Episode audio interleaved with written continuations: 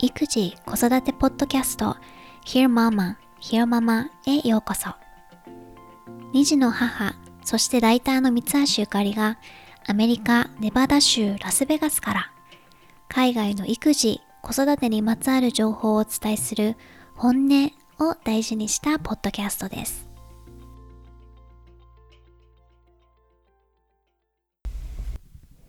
皆さんこんにちは。ひよママエピソード75へようこそ。今回は絵本の読み聞かせをお届けします。エピソード73で絵本作家の村上咲さんにゲスト登場していただきました。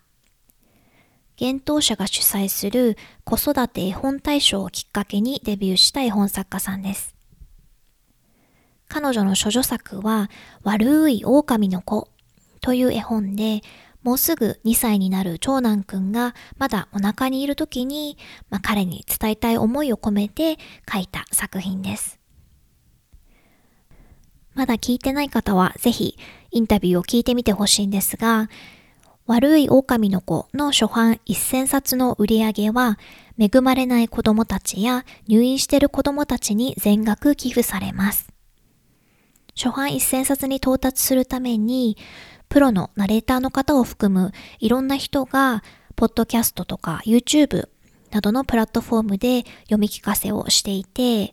ポッドキャストだと、絵本で英会話という人気ポッドキャスト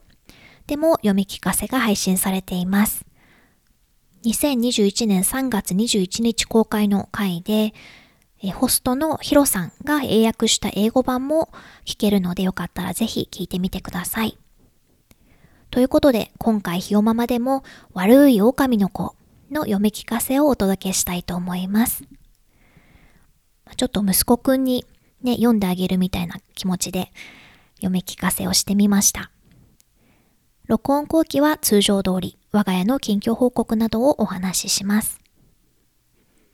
では、村上咲さんの絵本、悪い狼の子をお楽しみください。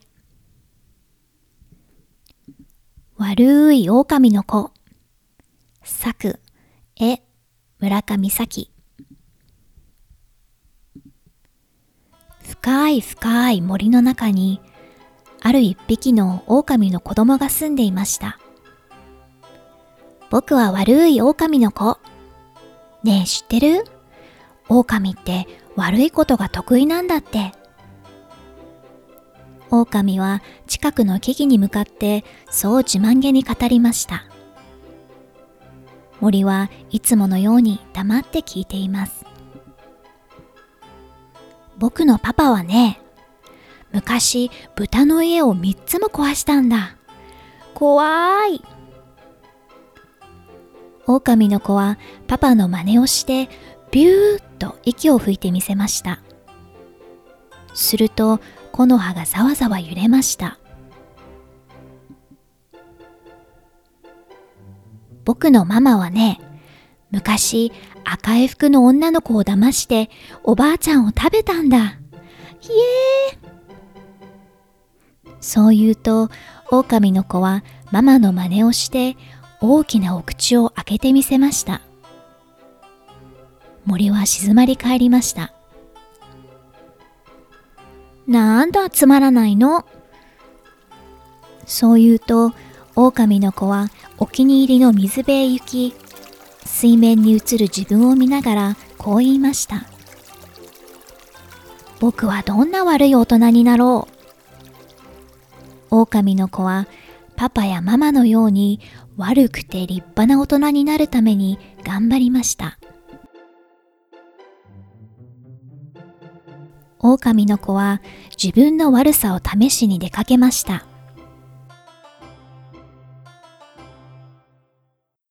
ちょうどそこに青い鳥がいました。狼の子は早速大きな声でこう言いました。ガオーギャーン青い鳥はとても驚き、抱えていた卵が宙を舞いました。次に狼の子は池へ出かけました。するとそこには赤い魚がいました。狼の子はさっきよりもっと大きな声を振り絞りました。ガオーうわー赤い魚はとても驚き、池の中から高く跳ね上がりました。狼の子はもっと自分の悪さを確かめたくて、今度は砂場へ出かけました。森の子供たちが砂遊びをしているところでした。狼の子はこれまでで一番大きな声を出しました。ガオーえんえんみんな狼の子の声に震え上がり、泣いて逃げ出してしまいました。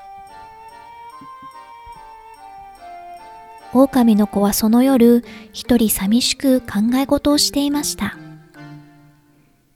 悪いことたくさん頑張ったけど、ちっとも気持ちが良くない。本当はみんなと仲良くしたいのに、悪い子になるのもう疲れちゃった。月は黙って見つめていました。もやもやして眠れなかった狼の子は、翌朝、パパとママに相談しました。するとパパは黙って抱きしめ、ママは優しくこう言いました。あらあら、あなたはパパやママみたいにならなくたっていいのよ。あなたは自慢の優しい子。あなたはあなたのままでいいの。なんだ、そうだったのか。今日からはみんなに優しくしたい。狼の子は心がスーッと軽くなるのを感じました。そしてこれまでいたずらをしたみんなに会いに行かなきゃと思いました。狼の子は青い鳥を見つけて言いました。この前はごめんね。青い鳥はあの時の狼を見てびっくりしましたが、謝る様子を見てこう言いました。大丈夫よ。みんな元気に生まれたわ。次に狼の子は赤い魚の池へ向かいました。許してくれる？赤い魚は前のように水の中から飛び出してこう言いました。いいんだよ。君のおかげでこんな美しい地上の景色に気づけたから。狼の子は嬉しくなって急いで砂場にも行きました。しかし、この日はまだ誰もいません。よーし。そう言って、狼の子はみんなのために大きな大きな砂のお城を作りました。ドロドロになってやっと完成した時、みんながやってきました。友達になってくれる？狼の子は笑顔で尋ねました。みんなは優しくうなずきました。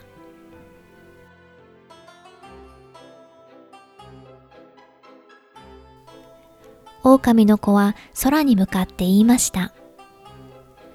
僕は悪い狼の子。だけど悪いことがとっても苦手。すると空に浮かぶ雲がスーッと狼の子の形に変わりました。その姿はとても優しそうに見えました。狼の子はようやく本当の自分を見つけて、すがすがしい気持ちになりました。それまで暗く感じていた森も、いつもより輝いて見えました。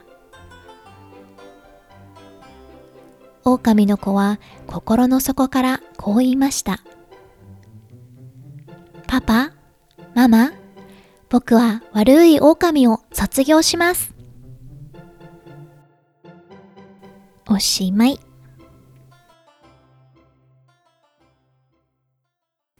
ということで、村上咲さん作の悪い狼の子の読み聞かせをお届けしました。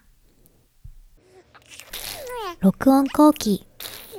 ひよママのリスナーの皆さん、こんにちは。お元気ですか？我が家は、えー、この前、長男と次男くんと二人とも検診があったので、3歳検診と10ヶ月検診、お医者さんに行ってきました。二人とも全体的には順調で、まあ、お肌のこととか気がかりだったこともいろいろ聞けました。で、ひよママをずっと聞いてくれてる人は覚えてるかもしれないけれど、前に次男くんの検診に行った時に身長のパーセンタイルが低くてショックだったっていう話をしたんだけれど、で、その時にもうパーセンタイルはね、効かないって決めたんだよね。まあ、聞いたところで、次男くんの成長のペースは変わらないし、まあ、元気で健康なんだから、いいじゃんと思って。で、うん、今回、ちょっとこう、あ、気になるなと思ったけれど、結局聞かずに終わりました。で、コロナ禍で病院に来る頻度を抑えるための配慮なのか、普段からそうしているのかわからないけれど、お兄ちゃんとその弟の検診を順番に入れてくれたので、あの、同じ先生なので、家族4人で検診に行ってきました。家族揃っての外出っていうと、ね、週末公園に行くぐらい。で、たまに、まあ、ラスベガスのダウンタウンにあるコーヒー屋さんにコーヒー豆を調達しに行くくらいなので、行き先を決めてどこかに行ったのは、すごく久しぶりで、まあ、行き先はお医者さんだったんだけどね。でもまあ、お医者さんが終わってから、みんなでお兄ちゃんをプリスクールにお見送りに行ってっていうちょっとしたこうイベントみたいな、えー、ものになりましたさて日本で仕事でも使われている SNS というと Facebook が多いのかなと思うんだけれどアメリカ、まあ、あとグローバルでは LinkedIn というキャリアの SNS がダントツで使われてます。私も昔からプロフィールはあるし、一応人ともつながってるんだけれど、プロフを更新したり、なんかこうしなきゃと思いつつも、全く、うん、もう何年かノータッチになっちゃってるんですけども、そんな LinkedIn が最近発表したニュースを紹介します。4月25日にアメリカの Yahoo ファイナンスに公開されてた記事です。でまあ、何かというと、 LinkedIn が今後子育てというのを仕事の一種として認めるという内容で、まあ、これまでは子育てをするために専業主婦になっていた期間はブランクになってしまっていたけれど、これからは例えば私なら2018年から2021年 Stay at Home Mom 専業主婦、まあ、男性なら Stay at Home Dad を選択できるようになったそうです。まあ、今回の動きはコロナウイルスで子供が在宅で勉強しなきゃいけないっていう風になってそのお世話をするために特に女性が仕事を辞めて、うん、家に入るっていう人がすごく多くってっていうことも今回の変更が加わった要因の一つみたいです。まあ子育ては人間を育てるっていう大事な大事な仕事だし親としてもその、まあ、人間として自分の成長につながる経験だし、まあ、コミュニケーションの仕方だったり生産的にこうタスクをこなしていく方法だったり、まあ、学びも多いのでただの空白じゃなくて子育てっていう経験が仕事でも生きるものだっていうふうに認識されていくと素敵だなと思いました。さて、最近の我が家のニュースに戻ると、息子くんはさっき言った通り3歳になりました。まあ、まだコロナの心配もあるし、お家で家族だけで、まあ、静かにお祝いをしたんだけれど、あんなに小さかったのにもう3歳かという感じです。家族でのお祝いは、まあ、プレゼント開封してケーキを食べてっていう感じだったんだけれど、プレゼントは日本のアマゾンでアンパンマンのジャムおじさんのパン工場のおもちゃを買っていたので、まあ、それをラッピングしてたものをあげて、あとまあお友達とかおばあちゃんたちがくれた子供用のカメラとか木製のトラックとか靴なんかを、えーと、もらいました。ケーキはホールフーズかなんかでも買っちゃおうかなと思ったんだけれど、あ、なんかジェナン君を授乳してる間にいろいろこうケーキのデコレーションみたいなのを検索して、まあ、調べてたら、なんかチョコレートプレートの作り方みたいな YouTube の動画にたどり着いて、で、意外と簡単そうだなと思って、私あんまりお菓子作りとか特に得意とかではないんだけれど、これなら私にもできるかもと思った感じだったので、うん、チョコレートプレート、今、島次郎が好きなので、のお顔のチョコレートプレートを作って、まあ、ベーシックなチョコレートケーキを作って、それを乗せてお誕生日ケーキにしました。ね、日本は便利なチョコペンとかがいろんな色で売ってたりするので、それを使う人も多いみたいなんだけど、アメリカはいろんな色っていうよりもほんと原色ぐらいしかないので、ホワイトチョコを買ってフードカラーリングで色をつけてっていう感じでやってみたら、まあまあまあいい感じにできた感じ。息子くんも喜んでくれたので、まあ隙間時間に頑張って作った回がありました。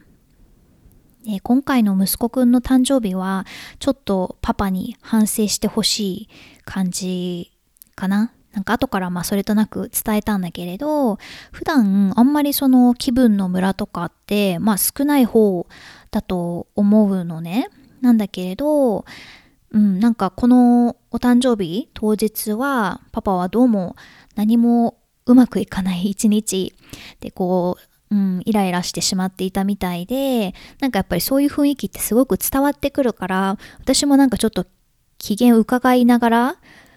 過ごさなきゃいけない感じで、うん、なんかこう盛り上げようよみたいな、そういうハッピーな感じにならなかったので、でまあね、人間なので誰でも不機嫌な日とかってあると思うけれど、そこはもうなんか大人なんだし、ね、子供のために今日はちょっとそれ切り替えなきゃなってこう意識して自分で決めてやってほしかったなっていうのをちょっと思いました。多分私が結構周囲の人のこう気持ちとかに敏感だっていうのもあって、そういう風に特に感じてしまってただけで、まあ、長男くんとか全然そういうの気になってないっていうか伝わってなかったと思うので、まあ、結果オーライうん。ということで、我が家の長男くんは3歳になりました。さて、今回は村上咲さんの絵本、悪い狼の子の読み聞かせをお届けしました。で咲さんがゲストに来てくれた回を聞いてくださって、すでに、まあ、アマゾンなり本屋さんなどで、悪い狼の子を買ったよっていう方がいてくれるとすごく嬉しいんですが、今回読み聞かせを聞いてもらったことで、ねえ、あ、この本素敵だなと思って買ってくれたりすると、なお嬉しいです。と言いつつ、あの、私個人もさきちゃんのその目指せ初版一千冊